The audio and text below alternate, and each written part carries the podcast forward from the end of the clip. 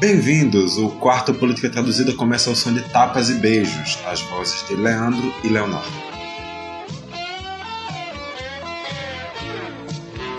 A Política Traduzida de hoje vai falar das tapas e beijos tocadas dentro dos diretórios pernambucanos de alguns partidos. Eu sou Marcelo Apijo e estou aqui com Vitor Aguiar para falarmos das disputas do PT, do MDB e do PPS de Pernambuco. E esse quarto programa é o último antes de uma grande novidade a partir da próxima edição, nosso podcast fará parte de um novo projeto. Pois é, o grupo Caixa de Brita vem como um coletivo de podcasts e nós, do Política Traduzida, seremos os membros dessa novidade. O Caixa de Brita começa no dia 5 de maio e nossa primeira edição do coletivo será na sexta-feira seguinte, dia 11. Além do Política Traduzida, no grupo teremos podcasts geek, esportivo, cultural, de entrevistas e muito mais. Se liga nessa novidade e fica atento às nossas redes, que vamos passar todas as orientações para vocês acompanharem, tanto a política traduzida quanto Caixa de Brito. É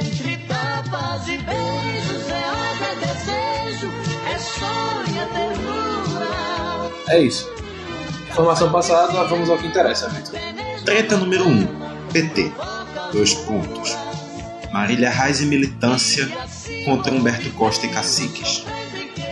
A base petista está dividida por um lado, a vereadora do PT do Recife, Marília Reis, quer lançar sua candidatura ao governo de Pernambuco. Por outro lado, os caciques do PT querem firmar uma parceria com a situação, participando de uma chapa governista do PSB. Marília não é a única pré-candidata do Partido dos Trabalhadores. O ex-prefeito de Petrolina e deputado estadual da Amorim também quer se lançar ao governo, assim como um militante não muito conhecido que pela primeira vez terá seu nome citado ah. no programa, José Oliveira. A gente errou muito o nome dele, hein? Inclusive a gente nem falava, gente, né? Não, é. Nunca falava, mas é, acho é que é. é. Não, aquele, aquele carinha lá, não sei o que, pronto. Hoje você está sendo representado, José Oliveira. Inclusive agora estou sendo manifesto pela candidatura do José Oliveira ao governo de Pernambuco. Entre os que defendem a aliança com o governo, dois já trocaram o PT pelo PCdoB. O ex-prefeito João Paulo e o ex-vereador Osmar Ricardo, os do Recife. A decisão final sobre a candidatura própria vai ser do Diretório Nacional do PT, que já indicou que pretende apoiar uma chapa própria. Enquanto isso, Humberto Costa, Wilson Peixoto, João da Costa e Jairo Brito continuam defendendo o apoio a Paulo Câmara. Vale ressaltar também que hoje, dia 26, 26 de abril, o presidente do PT em Pernambuco, Bruno Ribeiro, deu uma entrevista à Folha de Pernambuco falando que possivelmente possa ser que haja uma aliança, possivelmente possa ser que haja uma aliança entre o Partido dos Trabalhadores e o Partido Socialista Brasileiro, dependendo das, das articulações nacionais de ambos os partidos no lançamento das candidaturas à presidência.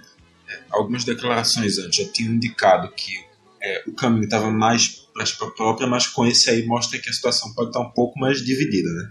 Principalmente se a gente analisar as falas de Gleice Hoffmann, presidente nacional do PT. E quando o Berto fala, não, quem vai decidir é a nacional, ela fala, não, isso são coisas estaduais só que na verdade a gente sabe que isso não acontece. Sim. Inclusive é o que está acontecendo agora lá em Tocantins, que vai haver eleição suplementar, já que os governadores e governadores de lá foram caçados. O PT tinha firmado a aliança formal com o PSB, indicando o candidato a vice-governador. No entanto, o PT nacional interviu, levando o PT local do lado de Tocantins a apoiar a senadora Cátia Abreu, do PDT. Cátia Abreu, quem não lembra, é ex-ministra da, ex da, da Agricultura, Agricultura de Dilma e ex-senadora do DEM, do PFL, do MDB e agora está no PDT de Ciro Gomes. Exatamente. Mas é isso que aconteceu. O PT nacional, assim como o Tocantins, deve intervir também em Pernambuco, dependendo da, da, das articulações nacionais entre PSB e PT. Exato. O PSB pode apoiar o Lula, e nesse caso tudo indicaria realmente para uma relação entre um apoio da, do PT local ao PSB. Mas caso o PSB lance a candidatura própria do Joaquim Barbosa, já fica um pouco mais complicada essa situação, um pouco mais turva, e a candidatura própria se tornaria um pouco mais provável.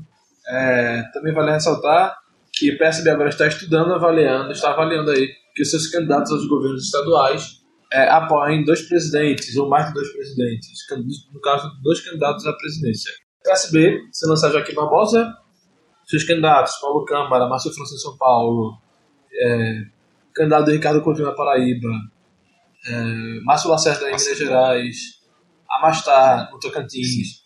Esse pessoal aí deve apoiar, além do candidato do PSB, se PSB lançar Joaquim Barbosa, que pelo jeito pode ser que não lance, né? O PSB deve, pode lançar, pode não lançar.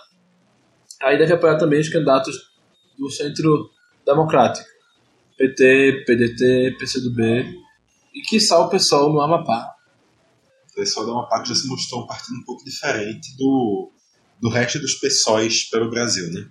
É, o pessoal do Amapá se mostrou que, mostrou que o pessoal é dois partidos. Um partido nacional e um partido do Amapá. Sim. Diferente do MDB, que são 27 partidos. Sim, sim. Inclusive o PMDB nacional, ninguém sabe a quem pertence, né? A qual dos diretórios cada vez está cada vez fica com diferente, mas o PMDB realmente é cada um por si, mas daqui a pouco a gente entra no tema do PMDB.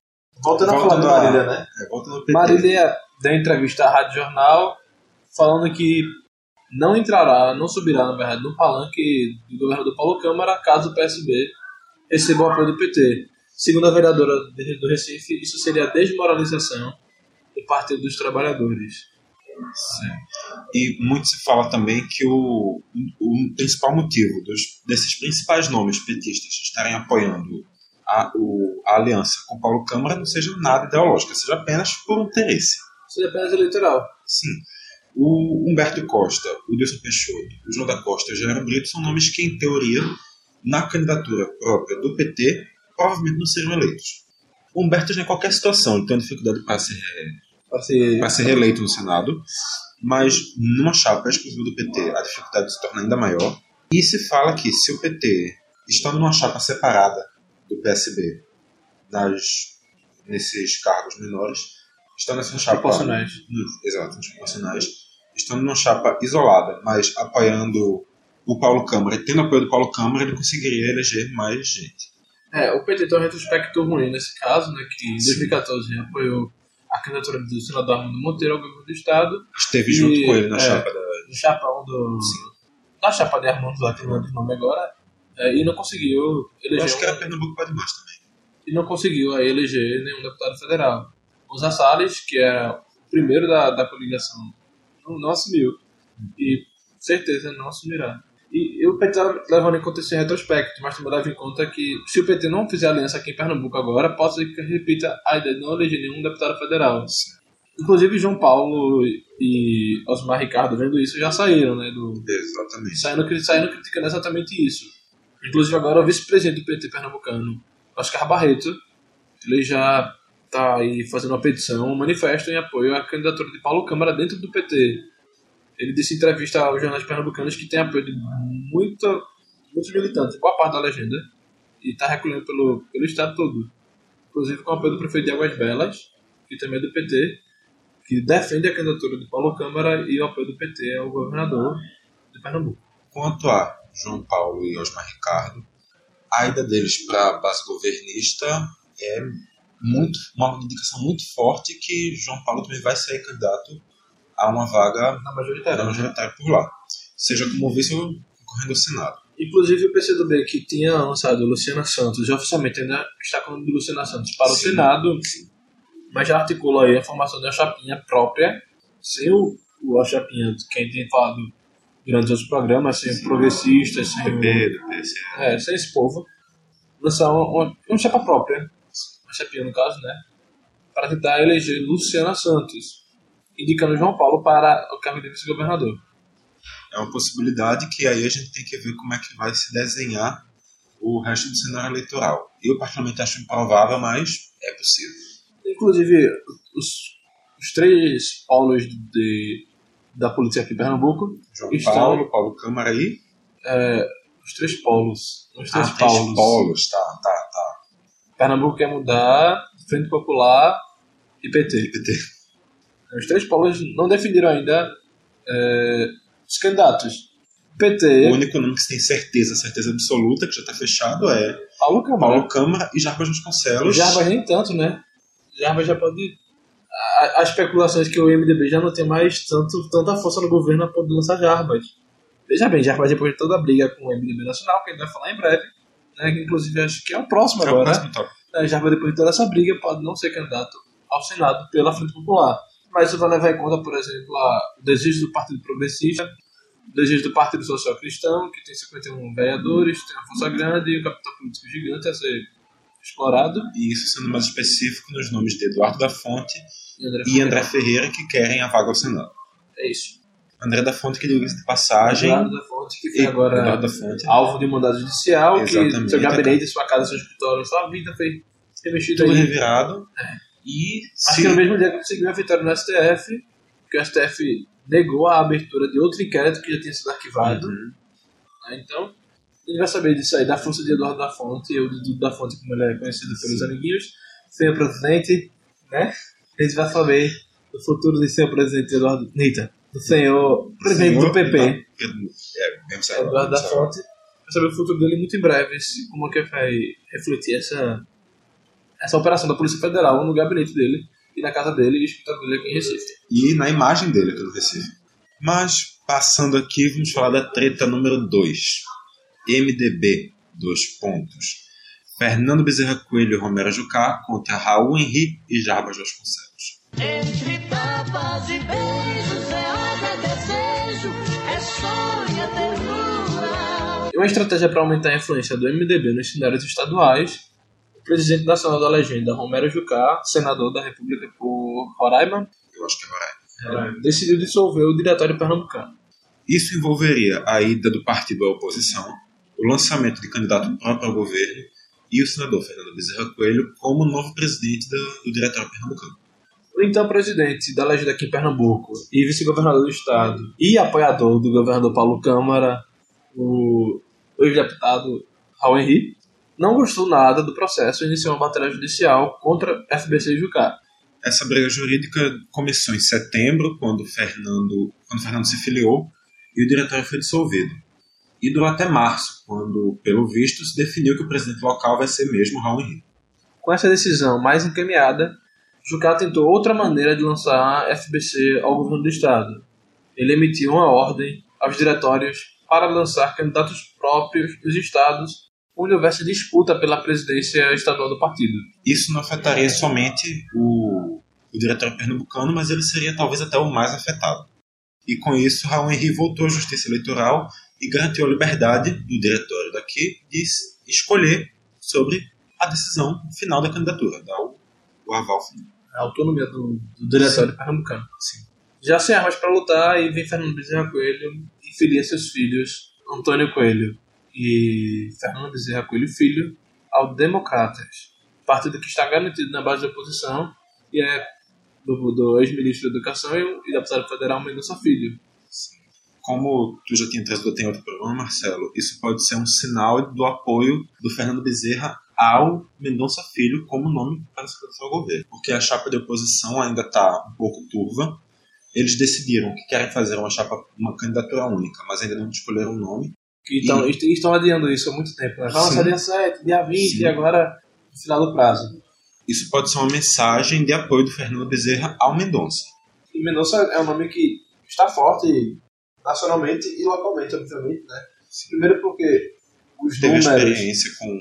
é, ele ganhou, apesar do governo ser popular, ele ganhou popularidade no Ministério da Educação. Tanto que ele é cotado para ser vice- candidato a vice-presidente da chapa de Alckmin.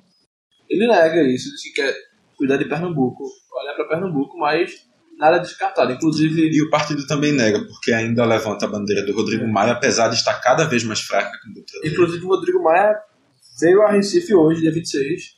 Está em Recife tendo um, debate sobre educação na, na, na fundação lá do Democratas aqui em Recife, né? Sobre educação com o Mendonça Filho. E ACM Neto, prefeito de Salvador, que é o presidente nacional da agenda. É, e o Democratas, falar em Rodrigo Maia, deu um prazo para Rodrigo Maia decolar nas pesquisas, sair desse 1% que ele tem tido em todas as pesquisas desde que ele falou que quer ser candidato. Né?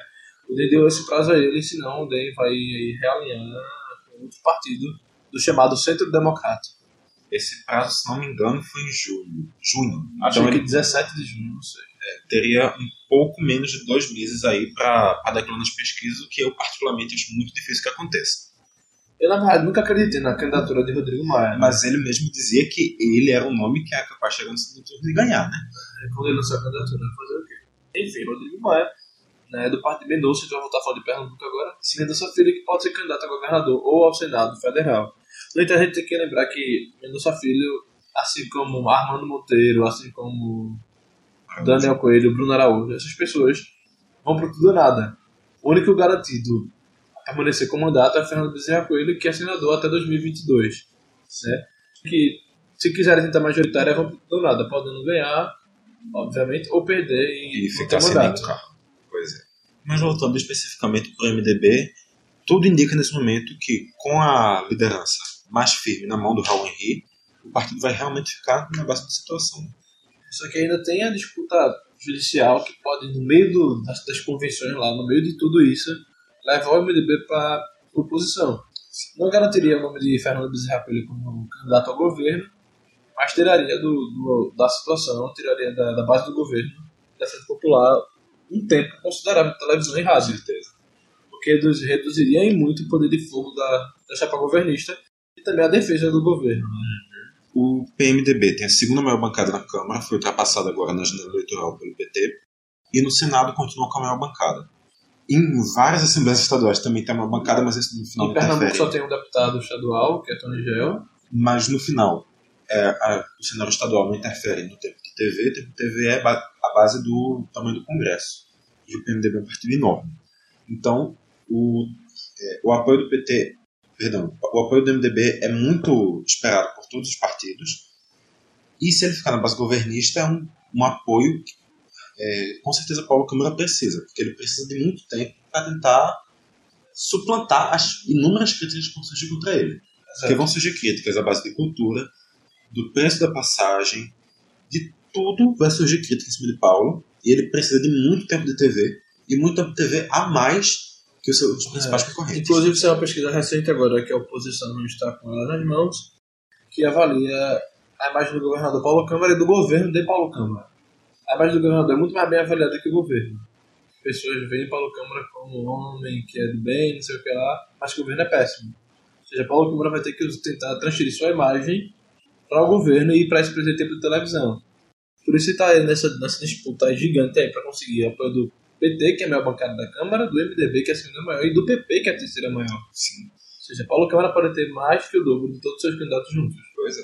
Lembrando que a partir dessas eleições, apenas os seis primeiros partidos, no caso, o partido majoritário da chapa e os cinco com maior bancada, contam no tempo de televisão e rádio. Ou seja, se a sua chapa tiver 500 partidos, só os, o seu partido e mais cinco vão decidir qual vai ser o seu, o seu tempo de TV. E se esses três conseguirem ser realmente MDB, PT e PP, o tempo de TV de Paulo Câmara deslancha. E Paulo Câmara pode ter o apoio do. Vai ter, vai ter o apoio do PDT, que também é uma bancada grande, e do próprio PSB, que também é uma bancada de 24 deputados. Então, Sim. Só que, e, e outra, né? Há uma, uma, há uma discussão jurídica ainda sobre isso, se o tempo vai ser contado. Da bancada que foi eleita em 2014 ou da bancada que está agora após reforma. O TSE não deixou isso claro na, na resolução. Ou seja, se for a bancada que foi eleita em 2014, o PSB com- vai ser contado com 34 deputados e o PP, o, o MDB e o PT serão contados também as bancadas que eram gigantes já naquela época. Sim. O PT, posso estar enganado, mas acho que reduziu um pouquinho a bancada. Reduziu acho que 8 deputados. O PMDB teve uma redução um pouco maior. O PMDB do Rio de Janeiro mesmo quase que virou democratas. O, o MDB, o, desculpe, o PP foi o que mais cresceu, Sim. apesar de ser o partido mais citado em escândalos de corrupção. Inclusive tem uma matéria do País incrível sobre isso. Porque o PP, o partido mais citado em escândalos de corrupção, foi o que mais cresceu. PSL e Democratas também cresceram muito. E caso seja contado do final da, Da janela. do final da janela, é muita vantagem também para esses dois partidos, que um com certeza vai ter na base da oposição e o PSL Que não sabe onde vai estar é, ainda. não sabe onde vai estar. Pois é, acho que a gente falou do MDB, misturou com os partidos, mas acho que só tem espaço para falar do MDB agora. Tem que, tem que se esperar realmente para ver como é que vai ser a definição, apesar de tudo indicar que realmente vai ficar na mão de Raul Henrique, ainda não há certeza. Inclusive a chapa do MDB, é, ele só tem dois candidatos, né? Um é deputado federal, que é o próprio Raul Henrique, e o Tony Gel, que é o candidato a estadual. Além de Jarbas, que pode ser pro Senado, ou seja, a chapa está fragilizada, é, os vereadores poderiam concorrer à LEP trocaram, Aline Mariana foi pro PP e Jaime Chora pro PROS. Quem continuou no, no MDB, que vai ser candidato agora que eu não lembro, é Gustavo Negromonte, que é suplente de deputado estadual. Ele teve que sair agora quando os secretários assumiram é, reassumindo o seu mandato. Então, você dois candidatos a Estado, é, dois candidatos Dois a Estado, uma e federal. E poss- possivelmente um Senado. Mas também Jarbas, caso não seja o Senado, deve tentar for- a reeleição na, na dá pra dividir Câmara. voto com ele direitinho. Sim, sim. Então vamos para a terceira treta. A treta de número 3 é do PPS, dois pontos. Daniel Coelho e Roberto Freire contra Raul Jungmann e basicamente todo o PPS de Pernambuco. Entre tapas e beijos é obra, é desejo, é sonho, é ternura. Tem um projeto para relançar o PPS, é, que vira o Movimento 23 e muda sua identidade visual. O presidente da saúde do partido, Roberto Freire, decidiu mexer no diretório pernambucano. Lembrando, só assim, Roberto Freire, ex-senador por Pernambuco e pernambucano. É, deputado federal por São Paulo. A sucursal pernambucana, que era presidida pelo cabense Manuel Carlos, recebeu o deputado federal Daniel Coelho. Só fazendo algum comparativo, isso é muito igual ao MDB, né, que é presidido por Raul Henrique, mas liderado por Jarbas. Tanto que no início desse, desse embora todo do MDB, não teve uma sessão de desagravo a Raul Henrique, mas sim uma sessão, uma sessão de desagravo a Jarbas Vasconcelos. Também é muito similar ao MDB, porque lá se recebeu o Fernando Bezerra para assumir a liderança do partido, e aqui se recebeu o Daniel Coelho também já direto para assumir a liderança do partido. E outra semelhança é que o advogado de ambos os partidos é o mesmo, Carlos Neves Filho. O advogado dos partidos não, o advogado da treta do partido. Ah, o advogado do diretório oficial é, eleito nos congressos. Sim. Enfim, as lideranças do PPS consideram que a filiação de Daniel Coelho é positiva, porque para não correr o risco de, de ser recusada, Roberto Freire teria adiado a conferência do partido. Ou seja, para que os partidários não pudessem nem recusar o Daniel Coelho, ele fez com que o Daniel se filiasse antes deles poderem recusar sua filiação.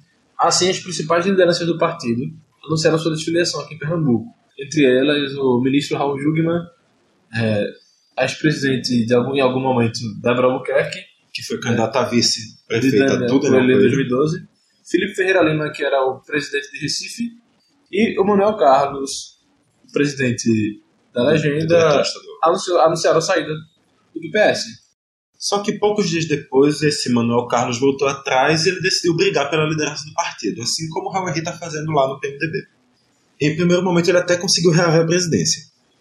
Mas uma semana depois viu o seu- partido é, ser dividido entre ele e o recém-filiado deputado Daniel Coelho. É uma decisão que parece ter sido definitiva.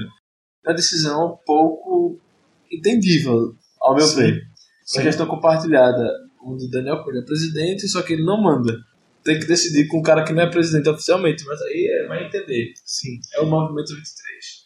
E isso lembrando que agora o PS fica dividido entre oposição e situação. O PS está com uma em cada lado. É, tá com um pé. Tem um muro, né? Tem um- uma linha. Tipo, de um lado é a, base governista, do outro lado é o Pernambucano do Verde. E o PS está ali no meio. Exato. Um pouquinho caindo para cada lado. Caindo para a oposição está o Daniel Coelho, caindo para a situação está o antigo diretório, que divide a liderança atualmente. Ou seja, mais, mais difícil que entender o MDB é entender o problema do Movimento 23. É, o PPS. Na verdade, antes você tem que entender o que é um movimento 23, que é uma coisa O inexplicável. Movimento 23 deve ser um conjunto de 27 partidos também. Mas é, é faria você talvez fosse o movimento 27, mas já tinha democracia cristã com esse nome. né? Mas enfim, nessa mudança de, do partido, mudança de nome, tem havido também uma mudança Ideológica, né? é, um pouco ideológica. Tá oficialmente saindo- ideológica, porque É. não, não muda nada, só que oficialmente no, há um documento do partido, ah, no programa do partido, o partido deixa de ser de centro-esquerda. O PPS originalmente é um partido proveniente do PCB, é um partido de origens comunistas, É um pós-comunista. como se chama, um partido pós-comunista, mas que atualmente não tem nada de. não tinha nada de comunismo já há bastante tempo. Inclusive, ele, o PPS, na figura do seu presidente, tem, tem criticado, tem criticado todos e qualquer partidos que se digam de esquerda, porque eles defendem o lulopetismo. É. Com, com toda essa confusão, o PPS se disse aberto para receber um bocado de movimentos suprapartidários. Entre eles o Livres, recém-saído do PSL, que é receber o Bolsonaro, né? sim, que saiu do PSL por causa da chegada do Bolsonaro, encontra uma nova casa lá no PPS. Inclusive, o Partido Popular Socialista agora abriga um grupo que é declaradamente liberal, do hashtag privatiza tudo, né, que deveria ter ido pro novo, né, na concepção de Vitor, né, Vitor? Sim. Só que aí não poderia construir um partido novo, no novo, porque o novo já estaria construído. E o Movimento 23, em tese, é uma nova construção de um novo partido. Só para lembrar, assim, o novo que o João Moedo essa semana fez declarações que geraram muita polêmica É, sobre João Moedo declarou que não existe empoderamento feminino sem liberdade econômica. ele falou isso, mas a parte que eu ia citar era do você é, uma parte mais específica. sim. você pode Pagar dentro da sua mulher? empresa pagar quantidade diferente para a mulher e para o homem É, à porque- sua boa É vontade. porque eu tava olhando pelo outro lado da bolha, sabe? Porque quando a Moedo deu essa entrevista ao É o País, não me a memória, o pessoal compartilhou no seu Twitter criticando a Moedo. Diz que é novo, mas vem com ideias velhas. Aí a Moedo respondeu o pessoal falando assim, não tem como defender empoderamento feminino sem defender liberdade econômica. E o grupo de Amoedo, é, os direitistas, né, começaram a criticar a Moedo. E a frase que eu mais vi esse dia foi como perder votos com o Twitter parte das pessoas que apoiam ou apoiavam a Moedo né, começaram aí a, a mostrar que não dá pra ser liberal no Brasil sendo liberal, tem que ser conservador. É, o liberalismo no Brasil, eu estava até escutando essa semana, se não me engano, na CBN, um comentário desse tipo. No Brasil, Sandberg foi? Foi no programa dele, mas não foi ele falando. Olha, vezes escutando o Sandberg. Mas o, o comentário foi algo do tipo: hum, o liberalismo é uma coisa que até pode ser um pouco conservadora, só que nunca no padrão de conservadorismo que é no Brasil. No Brasil você tem um liberalismo que se torna, se tornou já um conservadorismo quase que absoluto, sendo que apenas com liberalismo econômico. É, No Brasil só privatiza tudo, mas ninguém faz nada. Umas ideias de liberalismo econômico, mas com uma, um complexo totalmente conservador no quesito social e até um pouco, talvez, no quesito econômico, nem duvido. Porque o novo PPS, né, é isso que o novo PPS, o Movimento 23, quer criar para si. Essa ideia de um partido liberal não liberal. É um partido que ninguém sabe o que é. Um partido que defende avanços sociais, mas também defende avanços econômicos. Um partido que, né, na sua história recente, já, tá, já tem essa pauta como sua pauta política. Defender terceirização restrita, fim das leis trabalhistas, fim da, da Previdência, né? Enfim, é isso que o novo PPS, o novo 23 tem aí. É, o novo PPS, o novo 23. Enfim, Inclusive, todo o PPS é assim, né?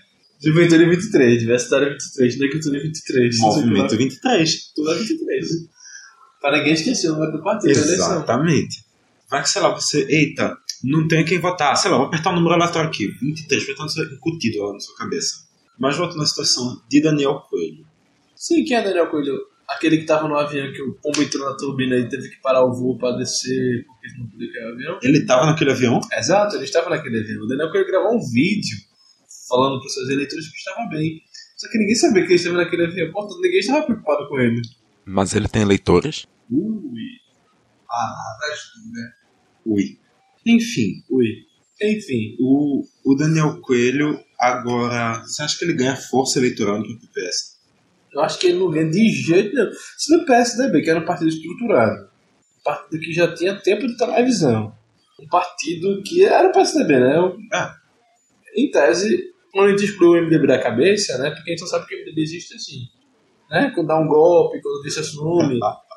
quando a gente esquece isso, só dois partidos, né? Na história do país. PT e PSDB, assim. Na história recente, obviamente. Porque MDB e Arena tem todo esse negócio. Mas enfim. essa, né? MDB, Arena, Partido Republicano Paulista, Partido Republicano Mineiro, que a gente estava aqui conversando. É, a sobre S e essa- Alckmin, né? Da também. Enfim, Daniel crescendo é um partido estruturado, com de televisão, com dinheiro, né? Várias coisas, para um partido que não tinha nem deputado até pouco tempo. Tem nove deputados no máximo, e não tem televisão, não é um partido estruturado, inclusive está tão desestruturado em Pernambuco que tem que ter dois Dois presidentes. Sim. Vai entender, né? Um partido que tem dois presidentes. É aquele parlamentarismo que o PPS tanto defende, né? Um para tipo, representar o Estado, o líder do Estado e outro líder do governo, né? Sim. O líder do Estado é o Manuel Carlos. E o governador Daniel Coelho porque ele que manda, de verdade. Ele que tem cargo, não tem que tem poder, não. Pois é. É curioso, o parlamentarismo do Brasil pode estar aí surgindo por base do PPS, quem sabe? O parlamentarismo no Brasil pode estar surgindo, inclusive, Vitor, já que tu falasse disso aí, da reunião que o vice-presidente Michel Temer teve com o ministro do STF, Ontias, descubra. E aí, quem foi o ministro do STF ano que eu tenho, Vitor? Gilmar Mendes. Novidade, né? Ah, vá. eu pensando que ia ter alguma novidade, velho. Então, outra novidade. A reunião estava fora da agenda oficial. Uau, Marcelo. Aí perguntaram é, a Gilmar o que ele estava discutindo com o Temer lá. Não, não era nada, segundo o Gilmar, é, sobre o processo que o Temer está enfrentando, né? Não, não era nada sobre isso. Verdade, é, Gilmar queria fazer um convite a Temer para participar de um debate sobre a implantação do semipresidencialismo no Brasil. Só lembrando, sim, já adiantando um pouco o tema do próximo programa, o Brasil já teve uma pequena experiência parlamentarista e um dos primeiros ministros foi o Então, Tancredo você- Neves. mas você percebeu que não é parlamentarismo, é um novo nome. Semipresidencialismo. Presidencialismo. Como essa desgraça vai funcionar, não vou saber. Não é porque uma coisa é parlamentarismo e outra é presidencialismo. Se Mas o brincar, semipresidencialismo eu não sei o que se é. brincar um presidencialismo sem voto direto. Ou, né, vai eleger um ministro da Casa Civil para negociar as coisas. Ou simplesmente o Gilmar Mendes vai ser o novo presidente eterno do país. É assim, Ah, ou não. na verdade, a gente já teve um, uma história muito recente, né, um, uma pitada de, de parlamentarismo, de presidencialismo, semipresidencialismo, né. O presidente Dilma indicou o Michel Temer para ficar negociando com o Congresso. Ele assumiu oficialmente a articulação de governo e, convenhamos, querendo ou não, foi aí que começaram as costuras para impeachment. Ou seja, foi aí que começou o parlamentarismo. Porque Temer era parlamentar, né? Antes de ser o atual vice-presidente. Pois é. Polêmicas. Então vamos falar da treta número 4, que é que o Política Traduzida de hoje vai ficando por aqui. Essa é mais complicada de explicar, né? Porque eu não sei nem que debate a gente pode aí, mas eu sei que daqui daqui a duas semanas o programa vai estar de volta. Graças a Deus. Né? Dessa vez já com o selo do nosso novo projeto. O Caixa de Brita, jornalismo não crítico, não diversificado, que vai ser lançado em 5 de maio, ou seja, de sábado, dia 28 A 8. a 8. Daqui a nove Se dia 5 de maio você vai aí um sábado, você vai estar em casa sem fazer nada. Você escuta o, disco, o Caixa de Brita número 1. Vitor já queria falar de outro programa que vai É, ter no, no já Caixa de outro né? Descubra se você quiser. Mas Botini, como eu faço para acompanhar o Política Traduzida agora, Botini? Não precisa ser PRA. Durante essa semana a gente vai lançar as redes sociais e o feed do podcast. do grupo. Todas as novidades e informações você pode acompanhar nas redes do Política Traduzida. Então se liga nas nossas redes. No Facebook, facebook.com.br Política Traduzida, no Twitter arroba Politraduzida, e no Instagram. arroba Política Traduzida. Então é isso. Nos segue nas redes sociais e se prepara para o Caixa de Brito. O programa vai acabando som de um clássico das músicas de protesto. Geraldo Vandré, Cala tua boca. Edson Gomes, Gonzaguinha, Sabe a canção de Tom Jobim e Chico Buarque, aqui repaginada na voz de Vanessa da Mata. poxa, quase acertei. Chega perto, mesmo. Seu refrão Vou voltar. Sei que ainda vou voltar. Não vai ser em vão que fiz tantos planos de me enganar.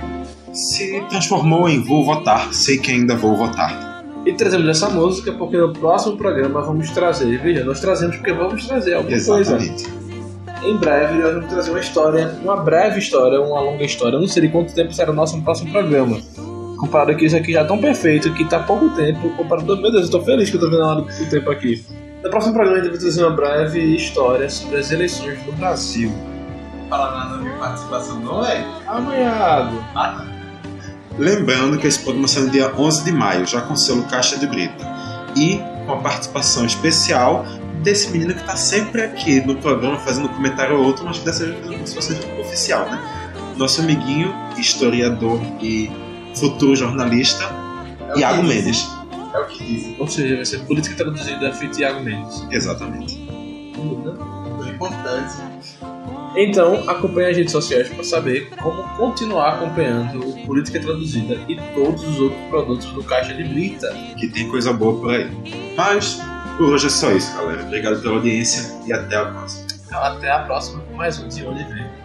Caixa de Brita, lá lá lá.